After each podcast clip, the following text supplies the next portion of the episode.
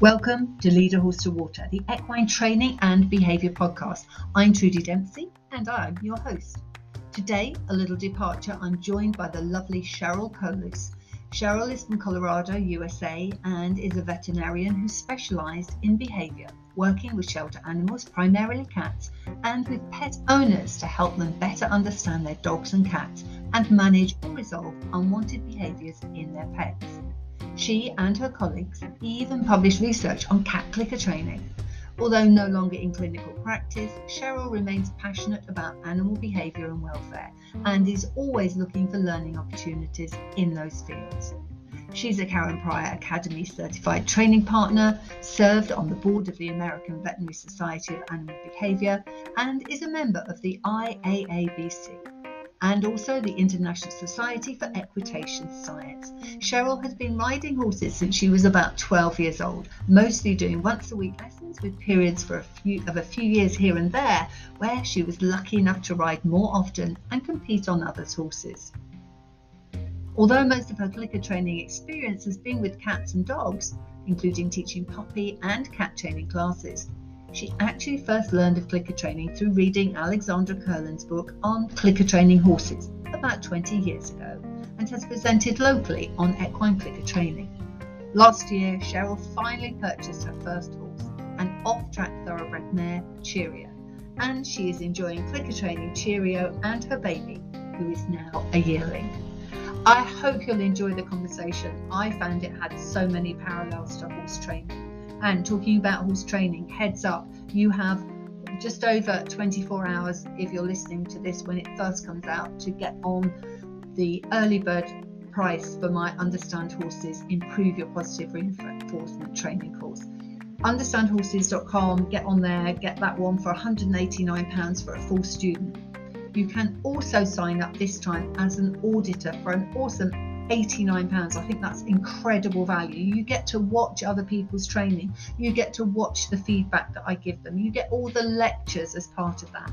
And you can decide if maybe one day you'd like to take that course as a full student as well. I'd also love you to join me at coffee, coffee, ko-fi.com forward slash lead a horse to water, or one word. You'll find me and my personal scrapbook of training. You can see me training my dogs. You can hear my private personal thoughts on training. It's very intimate. You'll see some of my students' work and you'll see feedback on my students' work. And we will tease things apart and have some deep conversations. You also will have the opportunity to win every month a feedback on five minutes of your own training. So do come and join us at ko-fi.com on with the podcast.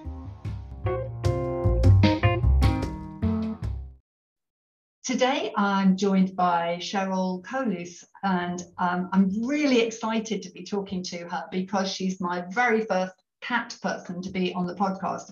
And as regular listeners will know, I'm massively into the idea of uh, cross species training and getting experience with lots of different species. I think it's so, so important.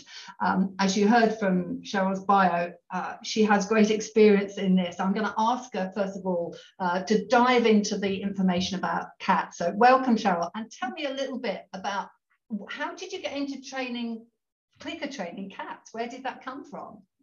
Well, first of all, Trudy, thank you so much for having me here today. Um, I first found out about clicker training, um, you know, through Alex Alex's book on clicker training horses. But at the time, I just had my two kitties, and so I thought I would start trying to work with them. And I just remember doing, you know, this was what 20 years ago now, um, doing a little bit of basic targeting maybe with them um, at first. And unfortunately, my one cat had passed passed away at about 11 years of age. But when my other cat was um, 17, I had taught her to walk back and forth in a tub full of water for her arthritis, sort of a hydrotherapy thing. My dog at the time was also getting some hydrotherapy on an underwater treadmill at a rehab center. And I thought, well, she could use it too.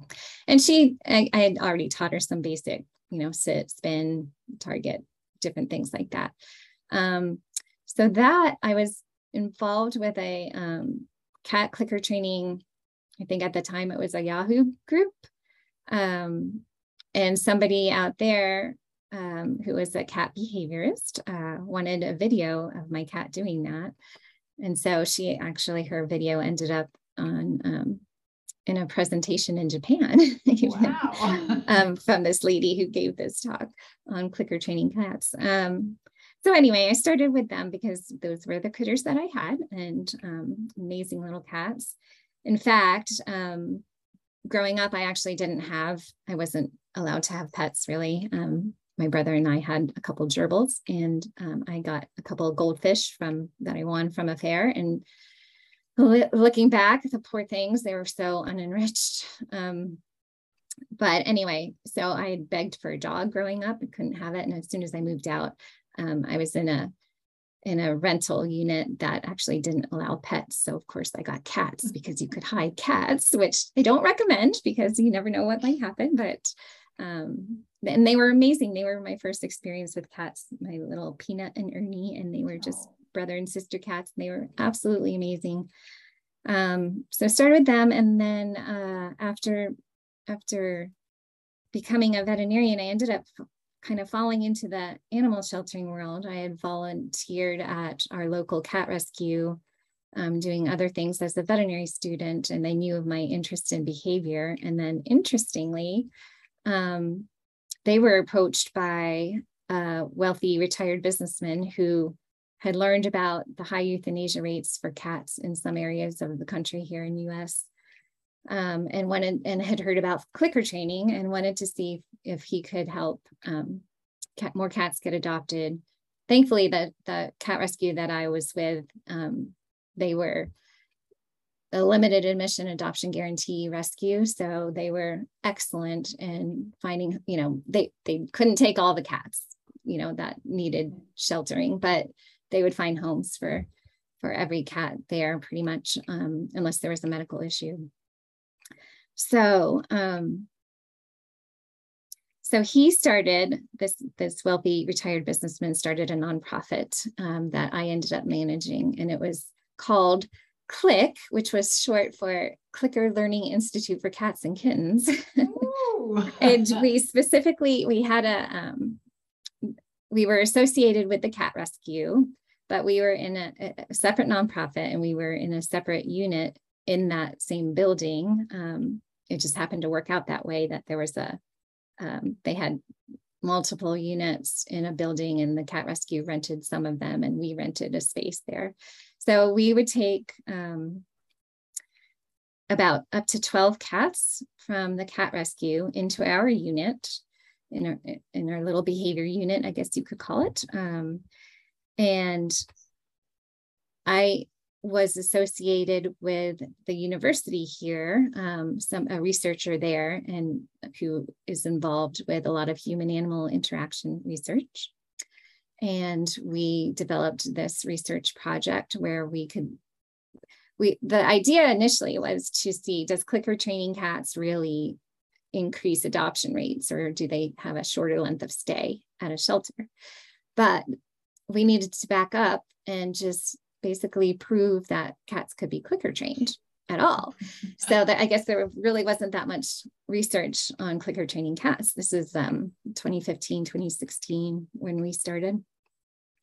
So we just looked at um, can you train a shelter cat, which is already probably in a, you know, not an ideal environment for them.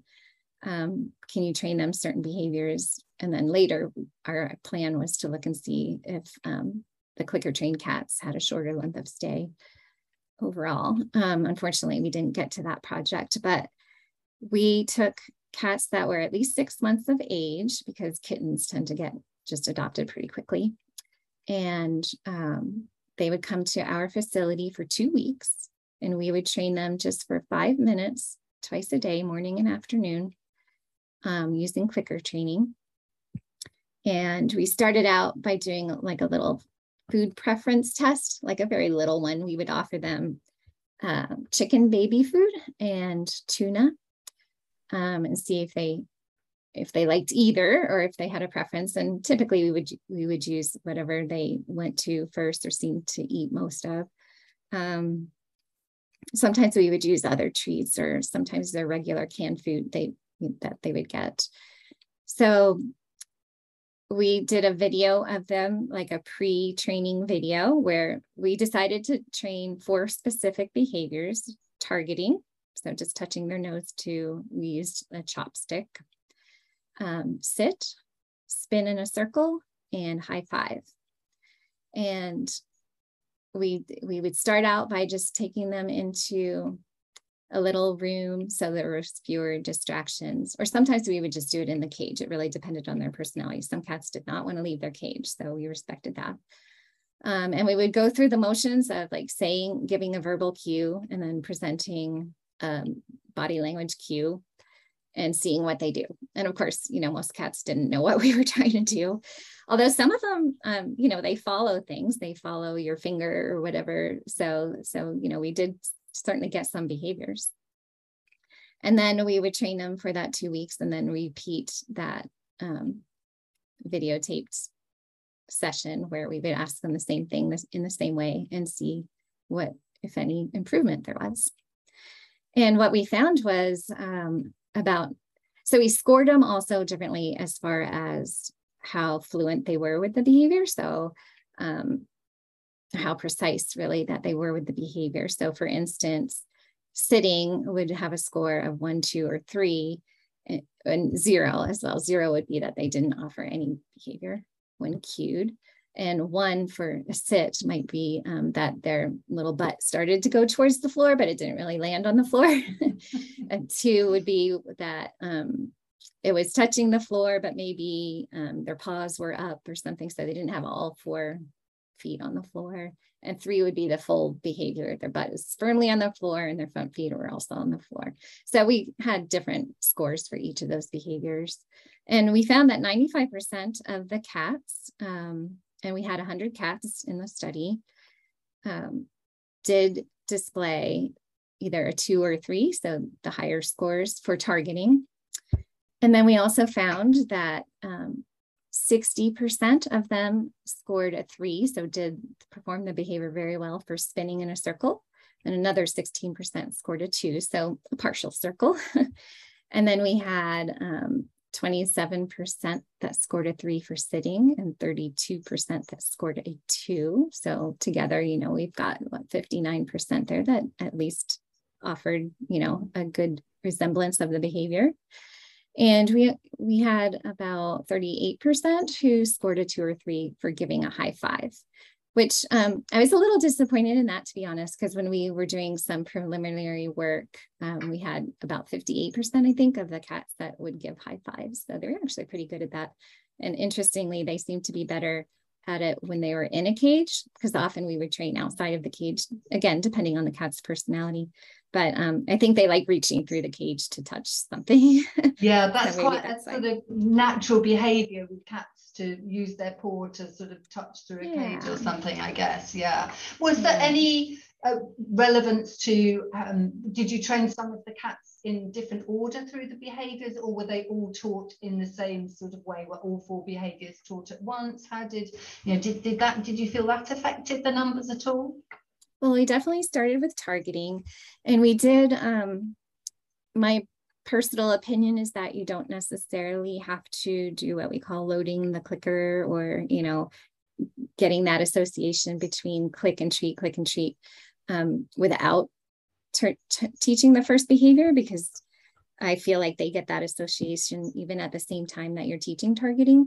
But we went ahead and did that anyway. So we would do like 20 times click treat, just click treat, click treat and and granted not every cat was engaged with us especially not at first some of them took a couple days or so to come around and be involved in the training and there's few cats that you know they didn't really want anything to do with it either they just wanted petted or they were just too shy or fearful um, so we all started out with targeting and typically we did sit and spin and high I guess really the three of those, it just depended on what the cat was willing to do and yeah. seemed more um, likely to do. So yeah, I don't think we did have a particular order.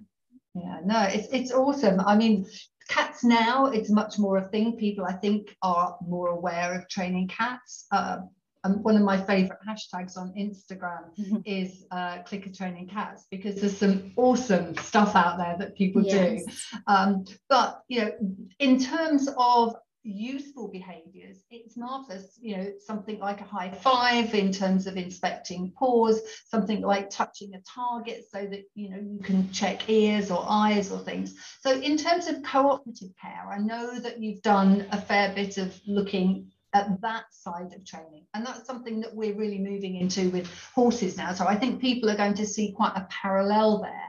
For me i think if you can train a cat in cooperative care there is no reason that you can't train a horse because I very much find with cats that it's in their time and if they want to and you can you know sort of up the odds on in your favor but really you are working with the individual and they are setting the, the, the, schedule whereas with horses i find it's they're much more engaged in cooperative care things it seems really straightforward um, but I've watched some of your videos and you make it look very easy with cats. I'm sure that's not the case. So I know you've got a really lovely clip of you working with, I think that was with a high five into then using it for a, a, a claw, was it a, a, claw treatment or something?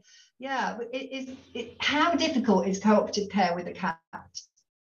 Well, first I, might I have to confess that I've done it with my own cat. Um, so I, I wasn't doing it necessarily with the shelter cats, although we always nail trims with, with any cat is always a big, well, not always a big deal, but it can be a big deal with a lot of cats. And so even at the shelter, we found ways um, to help cats tolerate their nail trims. It wasn't really cooperative care, but it was a lot of maybe distraction with food while they're just standing loose or um, or sometimes not even picking their paw up from the table, just letting them stand there and you can still kind of press out their claw and get it while they're eating or something like that. Yeah.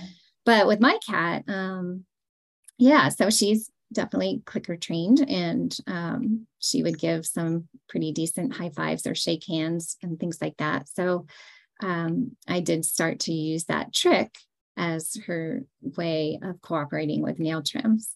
And the fun thing with my cat is that um, she she's very food motivated so obviously that helps but i just use her regular kibble for it for training usually so she has become she has decided her station so a lot of times in cooperative care not always but um, you might have a particular station that you train the animal to go to which indicates that is considered like their start button i know that's a term that we use yeah. sometimes but that mm-hmm.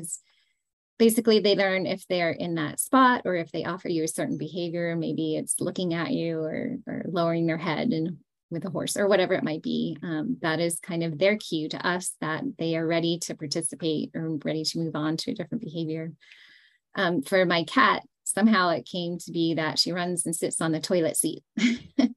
So we do a lot of training now in our bathroom and um, and she's so cute because she literally runs there and just sits and waits and for to, to do something. And so um, I've moved to to doing most of her stuff right there and she'll give her little shake hands and I can clip you know one nail and of course we start slow so it's just t- touching a paw and then pushing down on it so that the claw is um, comes out and then touching it with the nail clippers you know step by step for sure yeah. Um, so she does pretty well with that. But I've also taught her um, about a year and a half ago or so, she became really pruritic or itchy. She just for a month or so, I don't know if it was allergies. We never really found out for sure um, what was going on, but she was really itchy. And I started to think, um, and it was around her ears, but also on the rest of her body. And I started to think, well, I might have to give her some ear medications or something. So I better work on that. And so one of the things that ended up happening with her is just I would say I would wait her start button would be just to look up at me. Um, I'd be kneeling in front of her in front of the toilet while she's sitting there. And uh, she would look at me and I would say, eventually I would say ear and p- place my hand towards her ear. And I honestly don't remember how it started, but I think she just started like rubbing her ear against my hand. So I, it's great when they move their body part to your hand right? I think that's the best. Um, but I will say with horses too, I have just given sort of predictor cues. Like I, I might say with a horse eye and then go and touch their eye and they learn that that's coming and just knowing that's coming, right, is a big deal. So they're not surprised by it. So she would just, um, my cat would lean her ear, rub her ear into my hand. And then we moved on to me holding a cotton ball and she would rub it against the cotton ball. And then I used a wet cotton ball, just water. So, because all it seems like all of the ear cleaners and ear medications just have a good, really strong scent to them, unfortunately. Um, and she would rub up against that. And then I started adding, she would, she would touch my one hand with her ear. And then I added another, basically a predictor cue saying hand. And I'd bring my other hand up because typically you're going to need two hands to actually clean an ear. Um, and so I do that. And I, I got, we never really had to do the ear medication. So I've um, gotten as far as like putting the wet cotton ball at the base of her ear. And I haven't pursued it as, as that, much yeah. as I should. It's still on my list to keep moving with that. But we've done other things too, which is fun. So she knows, um, so she gets a topical dewormer on the back of her neck, right on the skin. And she knows to sit on her toilet seat. And if I say neck, she actually kind of bumps her little neck up. Oh. and I can touch it. And then I, I always have to go through some steps with that because she still doesn't super enjoy the liquid, the feeling of the liquid, I guess, mm. on her skin, but she does really well for it.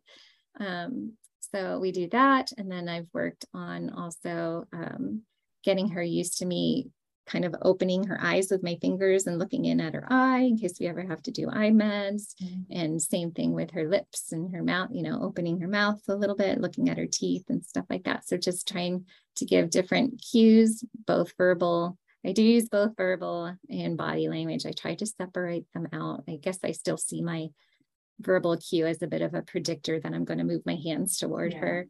Um, and and so she's been doing really great with all that. And the best part is they just think it's a trick. Right. Yeah. You know, yeah. It's awesome, they, they, it? Yeah. At least, yeah. For for a lot of these things that aren't too invasive, at least they just find it yeah. as a trick. Yeah. And um, I, I, did get so. I did get to um, do that. I would love to tell a little story too about the at the time a weanling that I was working with um, that I also did some cooperative care with. So my horse, my mare, had a baby before I met her, and I got to um, work a lot with him his first year of life, which was wonderful, and got to do a lot of clicker training with him. And at one time, he apparently he had developed um, some uveitis in his eye, so some inflammation part of his eye, and required twice a day eye meds um, for about two weeks. And the first time that I had to give the eye medication, there was uh, the property owner that I board my horse at. Um, she was there. She's the one actually that had bred him. And she was there. And so we just, um, since she was there, I'm like, hey, do you, I'll just feed him and you can try to give it. And that actually worked pretty well. I just held a feed pan up to his face while um, she gave the eye medication. The next day, the next time I had to give it, there wasn't anybody around. So I thought, okay, well, I'll just put the feed pan on top of this trash bin. So his head is up, you know, not on the ground and see if I can do it. Well, that was a big mess because he just knocked the feed pan over. so he was on the ground and I was bending over and trying to get the eye meds in. I'm like, okay, this is ridiculous. So the next time I went out there, I'm like, I'm going to clicker train this. And so it didn't take very long at all. And um, I just started again giving him a predictor cue saying I, letting and bringing my hand towards his eye, and then um, treating for that. And I did use the clicker. I know you don't always have to use a clicker because I guess technically you are clicking. Hopefully they are calm for that behavior yeah. and staying still. So that is what you're clicking. But I know there's some confusion out there sometimes where people say you're clicking your own behavior, not their behavior. You got to make sure that the horse is mm, actually yeah. or the animal is calm for it. Yeah. But anyway, it's a difficult one, isn't it? Yeah, I, I, I, I'm with you. I think there's not a problem for clicking the horse to be calm while you're doing something to them while they're standing still. The criteria is same. You can you can look at are the four feet standing still? Are the is the head still? Are, is the eye that I'm needing to treat still? Yeah, I think I think it's yeah valid.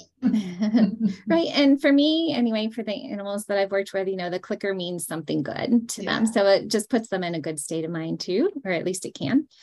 Um, so yeah, I just, you know, gradually moved my hand closer and closer to his eye and he was great for it. I, he was great for me moving all around his eye and touching it and and bringing the eye medications up to his eye. What we still had an issue with was him actually opening his eye so i could get the eye medications in. I find that rather difficult with some horses to actually get that eye open. Yeah. they have some pretty good muscles around there but it became such a game for him. I feel like it was so interesting. We like really bonded over giving eye medications. Yeah, it's I, yeah, I ended up because at first I would take him out of the pasture on halter and and do that, and it ended up where I could just go in the pasture. He's he's there with three or four other horses, and I would just go up to him, and he knew what was coming, and we would do it. He didn't have a halter on or anything, and it was just great. He was yeah. wonderful for it. He looked forward to it. It was just amazing. So I yeah. think cooperative care can be just so useful and so amazing. Yeah, it, it I think it definitely builds relationships because it's something that you do regularly, especially with a domestic pet that you've got in the house. I think it's harder with horses, but it just takes such a little time to do maybe 10 20 reps of something like touching an eye that it you know it's a great thing to do and i would always encourage people to do those little things just to, to help build that bond and one yeah. question that i'm always asked and that around cooperative care and, and just for listeners who i'm all i'm sure they all know what cooperative care is but you know it's really whether the animal has a choice whether they participate or not to a degree. Um, obviously, we're always doing something to them, so that there's a, you know a limited amount of choice, but there is choice. What do you do when your animal says no? Um, do you stop training at that moment? Do you stop treating um, with a cat? Would you just give them time out and see if they would like to try again? Would would your cat hop on her toilet seat mm-hmm. again when she's, you know, maybe she's just got a little bit close to threshold and can't deal with it? So, you know, any advice for people who's who would you're at that point where you want to keep going because you've nearly done it, but is it good to take a break at that time, especially with a cat? I know with a horse that would often be my advice, but yes. with a cat, would you just um, yeah talk us through your thoughts on that one? yeah, I completely agree. Giving them a break. I mean, that's really what cooperative care is all about, right? Respecting their signals um, to get them to cooperate, hopefully, um, to make them want to participate in their own care. So if we stop respecting their signals, then it's just going to go downhill, I think, um, if it keeps up that way. On the other hand, of course, for some conditions, you just might have to do it, um, whatever the, the procedure or medication is. But I think, first of all, taking a step back, giving them a break for sure, if they're wanting to move away or showing you any signs of, you know, being uncomfortable or anxious. So giving them that break, and taking stock of what you're doing and how you're feeling, I think, and also the environment. Is there a better place to do this? Are there um, for for cats? Is it a quiet place? Is there something else going on in the house that's really distracting them or even scaring them? And same for horses. Are there like a lot of other horses around that are getting in the way, or is there something else going on in the environment that they just can't um, be as engaged with you or they're worried about something else. So taking stock of all of that and seeing what you can change to make it perhaps a better environment for the for the procedure you're trying to do. Um, if you do have to just go through with it um, for the, their health and their welfare, you know, as far as the health goes, then I would suggest probably setting it up in a different place. So, like for instance, my cat likes, like I said, the toilet seat in her bathroom for the fun training part. If I just have to get something done and I know she's not going to like it, then I would probably take her somewhere else. Um, and just, of course, still try to do as low stress handling um, as possible in getting something done. Um, and then still rewarding for that anyway. So at least it ends on a positive note. Yeah. Those would be my thoughts awesome advice. Um, and I think we often forget about environment. And I know that you talked uh, a bit about the shelter cats. Um, and I just wonder because I've, I've adopted cats from shelters, but literally I've gone in, they've shown me a cat in a cat basket and told me the history and I've walked off with it because you know it might have had three legs and one eye, but I was going to have that cat.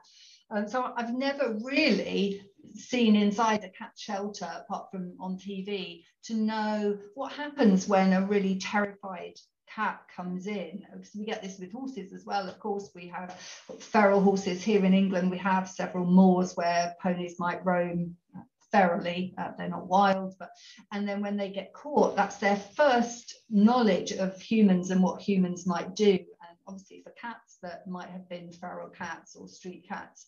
Yeah, so what happens in a, a, shelter when that fairly terrified cat or kitten arrives, Cheryl? What, what's the, the protocol there?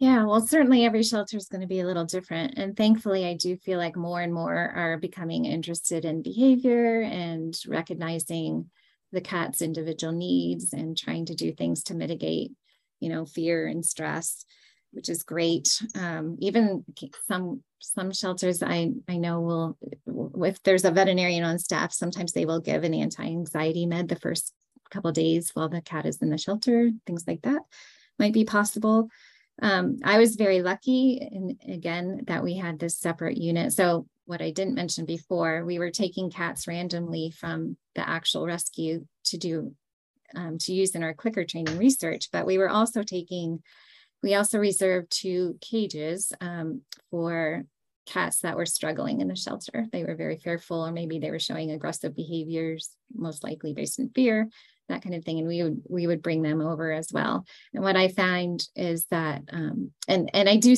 keep alluding to cages and yes they're kept in cages but they got a lot of out of their cage time out of cage time in in our unit um, and if they were friendly with other cats they would get to interact and play with other cats and things like that which was great um, but what i found was most helpful for these fearful or under socialized cats and sometimes it's hard to tell. Are they just fearful because they've only been used to being in a home environment? And this is so strange for them. And they're not used to being around all these other cats and all these people and whatever. Or are they truly feral and, and you know, again, this is really odd for them, but they they don't want anything to do with humans.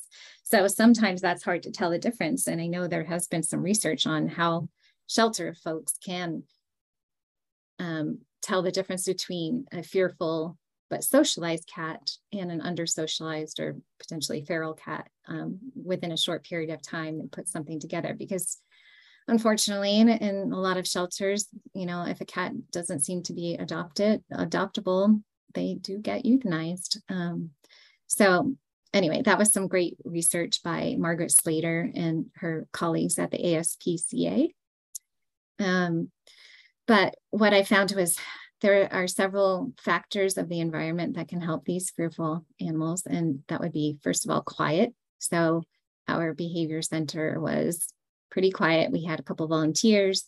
We didn't get the traffic of people coming in looking to adopt a cat. We did occasionally, but it wasn't like a regular shelter setting um, where people were always walking through. So that was very helpful. Um, predictability. They knew how their day was going to go. You know, after the first few days, they realized, okay, they get fed at this time. There's this person that does this. Um, you know, training happens at this time and things like that. Um, so predictability, I think, can go a really long way having the same caregiver, especially for a cat, I think is is huge. They don't have to get used to a bunch of different people who have different mannerisms. They sound different. They move differently. They can get used to one or two people and and start to develop some trust there. Um, one-on-one interactions. So the clicker training or any other behavior modification that we did, um, I think that can be really really helpful. Of course and then just time giving them some time again in some shelter settings you don't have the luxury of time mm-hmm. um, before you decide what is going to happen with this cat in front of you and we did so that was that was super helpful i think yeah. those things really helped and and really there were maybe a few cats um, that didn't really come around but the vast majority of, majority of them definitely showed improvement.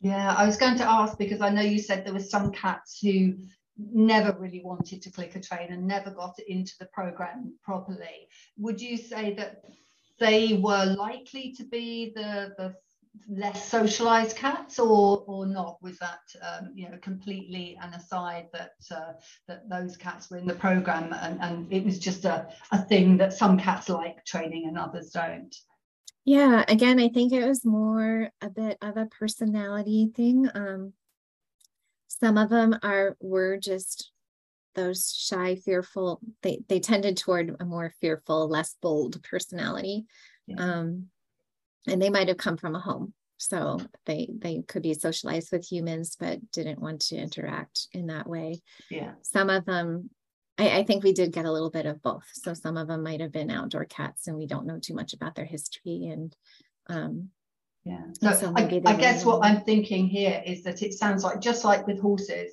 what you see on the outside and and when and we know this because I, I, met Cheryl um, on the equine ethogram course and the, the lovely thing is that we all wanted to know how can we tell? We want concrete evidence. Is my horse in pain or is it this a behavioral problem? And it's the same with cats. You can quite easily um, give those cats values of yes you're feral or you're under socialized but it might not just be that. We have to be careful not to make those assumptions sometimes because they that that horse or that cat might be treated slightly differently having you know made those assumptions.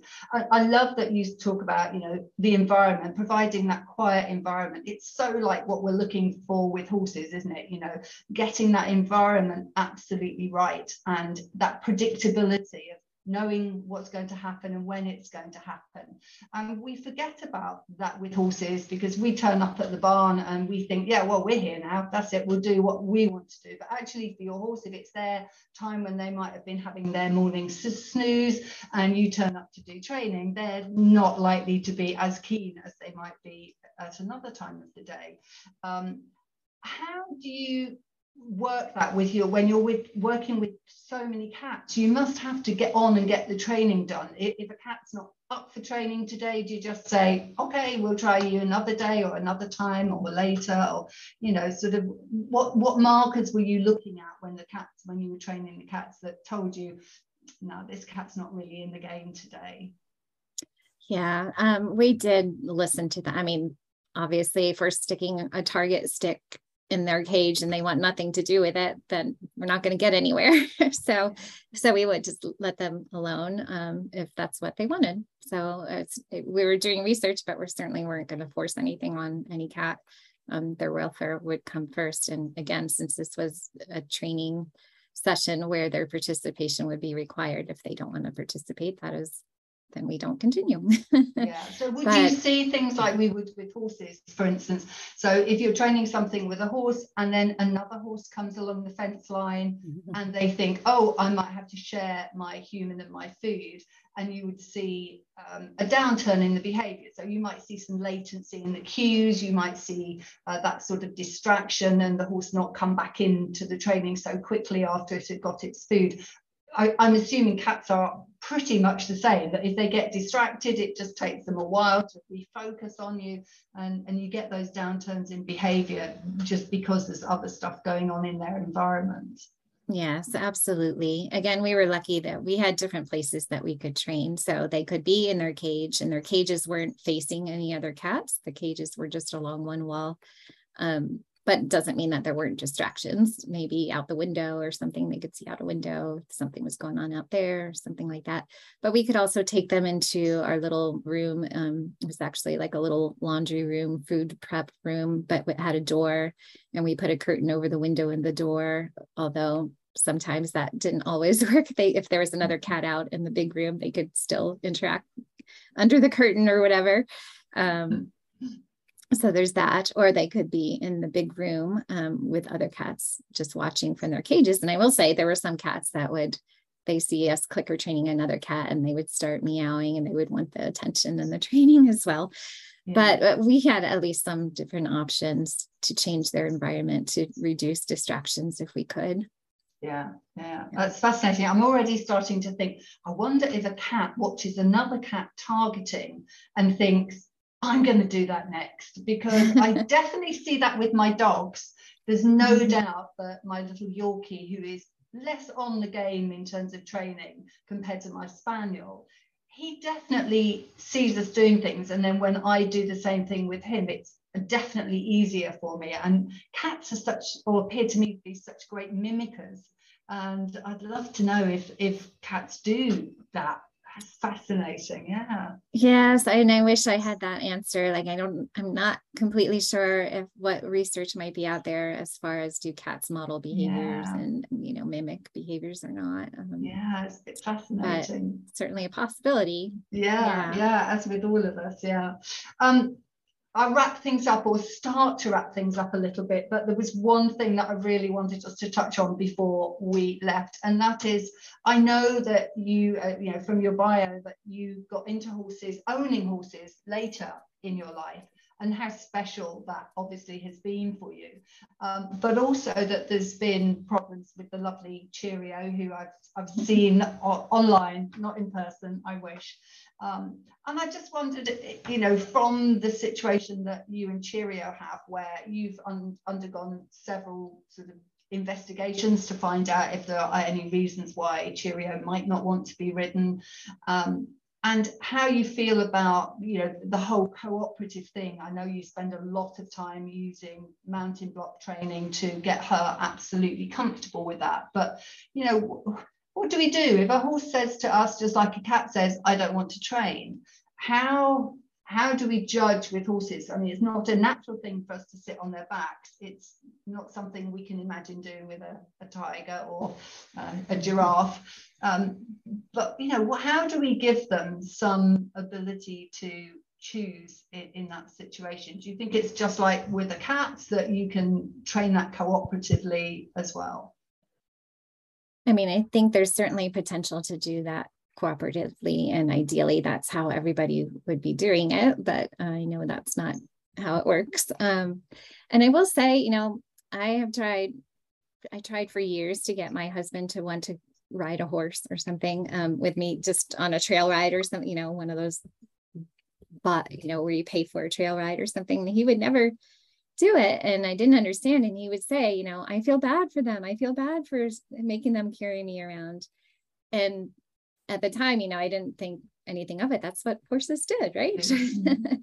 but now i do have to think about that and, and i do think about that and you know uh, there's certainly huge conversations people can have. Is it right to do that with a horse or not? But i think the key is again just having it somehow be fun, fun for them. What are they getting out of it? Um, so hopefully, first of all, building a, a good relationship with the horse, you know, out of the saddle so that you become willing partners and you trust each other. I think that is huge. Um, and then of course, you know, as, as we all know, making sure that there's not pain involved. And that can be really difficult as I'm finding out with my horse Cheerio, um, who has decided earlier this year that she no longer wanted to be ridden. And I'm sure it at least started out in pain, but we're still trying to figure that out. Um, so again, what can we do to make them enjoy that aspect of our relationship? And if we really can't, then what do you do? You have to ask yourself, you know, most people are into horses because they do want to ride. Of course, um, there are, are, becoming, I think, more and more people that are not riding their horses um, for different reasons. And I know there are Facebook groups and things like that for the unridden horse and, you know, people doing liberty work and other things with them. Um, so again, I think that whole choice and control, right, giving them some say in the way their lives go um, is really important. In fact, I was thinking about it at some point. I don't, you know, if I want to do this, uh, or if we get there, teaching Cheerio, like giving her some literal signs, like a piece of a little piece of poster board or paper or something that has different symbols or something on them and getting her used to because I, I, know they've done this like with blanketing horses perhaps you've mm-hmm. heard of the research yeah, where yeah. Um, they've taught horses to indicate whether or not they want to be blanketed Um, but doing something like that where I start to show her one symbol means we're going to go for a walk in hand today. And another symbol means we're going to go do some lunging in the arena. Another symbol means something else, you know, clicker training yeah.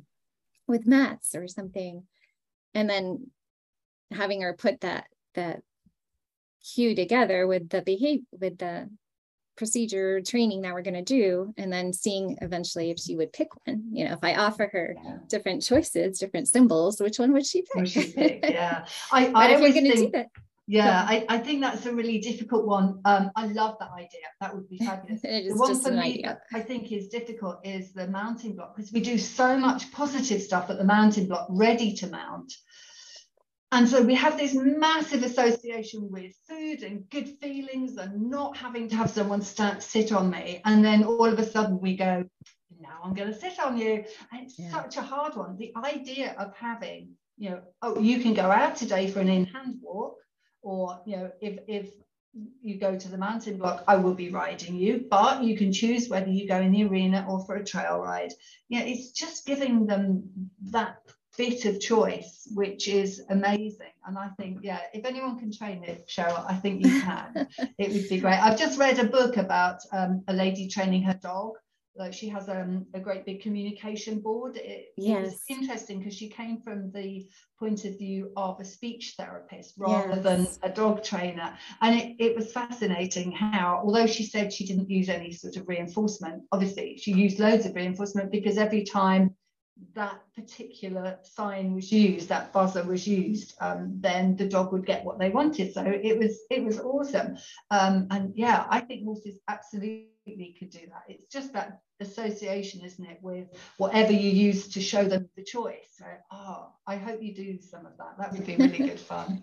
the biggest thing with that for anybody though and with the dogs and and i know some cats are doing the similar thing to what you're talking about with the dog um, is that we have to be willing to listen to what their response is and with horses in particular yeah. that can be really difficult because yeah. you know we have in our minds what we want to do with the horse and if they don't want to do it are we okay with that mm. and so that's i think yeah, the big that, thing yeah that's fascinating and i think it's a really difficult one because i think there is this certainly here in the uk and i would guess it's not different in the us that people say, I spend all this money and all I ask for is an hour a day to sit on their back. It's not really a big deal. Why, why can't they? And certainly, you know, I'm sure you've had this with with with cats, mm-hmm. dogs, and horses. That you know, it's convincing the person that when they say no, it's no for a reason. That that horses are affiliated. They're not really the type of animal. That's why they're domesticated to ride. They're not the sort of animal that does say no without a really good reason. Um, yeah. So yeah, it's finding um, the place where people can be open to the horse saying no and respecting it, isn't it? Yeah, so important. So we need a big no on that board. That, that communication board has to have a, a big fat zero. I'm not doing anything. I want to go and eat food. Yeah. And I know a lot of people will say, you know, you give them the option to say no, and then they choose not to say no so yeah. often. Yeah. You know, it's, obviously depending is, on what it is. But yeah, I find that's incredible because people say, well, well, they won't want to do anything. If I say, you know, do you want to do nothing or do you want to come out with me? But they do they do like interacting. They do like doing things with their bodies. They do like stretching stepping over poles. They mm-hmm. do seem to get some pleasure out of some of these things. So yeah i think it, it's just being open-minded and accepting that that pain and discomfort can cause such a different response to for, for a horse and obviously uh, for a cat or dog as well. Um, I wonder if you could think of something that you would like if, if, Cheryl, if young Cheryl, who hadn't got animals and was getting her first cats and hiding them in in her room rental, um, what would you, what advice would you love to give to people listening who are you know, sort of at the beginning of maybe their cat training and maybe they've got horses too. Um, you know, it, do you think it's a wonderful thing to train your cat if you've got horses and, and see that crossover and use that? What advice would you give people? Yes, absolutely. The more species you can train, the better. I think the better trainer you will be um, because every different species is, is coming from a, a bit of a different point of view based on their you know natural history and their needs and their motivations and it's only going to help when you're training any other animal. Um, i think the biggest thing for anybody with any animal is to learn about their body language so that you can better read and understand what they're trying to tell you. There i think cats are one of the most misunderstood pets out there. Um, so many people just they're not seeing what the cat is trying to tell them unfortunately um, and that goes with you know any animal really to some extent but i think cats are kind of up there in the misunderstood species. Um, so just learning all you can about their body language you know books videos going online. There's more and more people out there teaching body language of dogs and cats and horses. Um, so i think that's super important.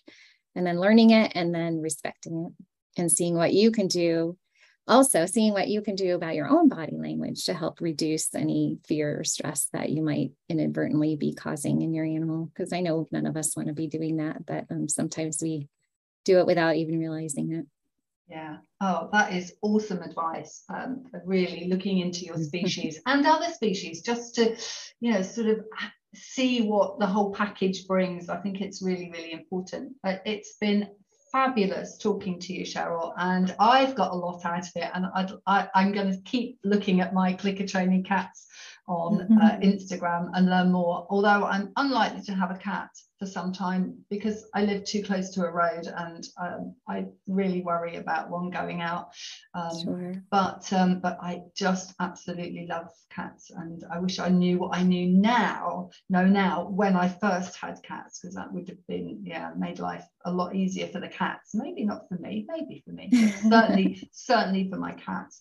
Thanks for joining us, Cheryl. Everyone listening, I will put uh, all Cheryl's info. I will put links to her IAABC webinar, which is open access to anyone. There's some super video there that you can have a look at, and I'll see if I can find. Um, I think there's a little video of you training your cat in the bath to walk and follow the target in the bath.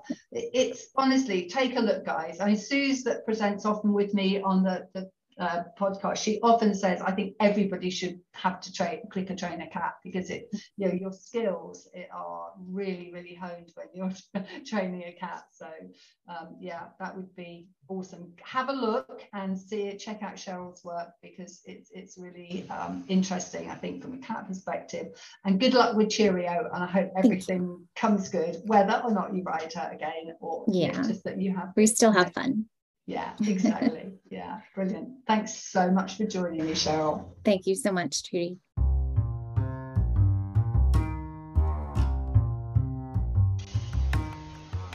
Thanks for joining us on that episode. I hope you enjoyed it. We enjoyed recording it, and I hope I'll see you again soon. Don't forget to check out my courses at understandhorses.com. You can find my website at www.equine.training. See you again soon, guys.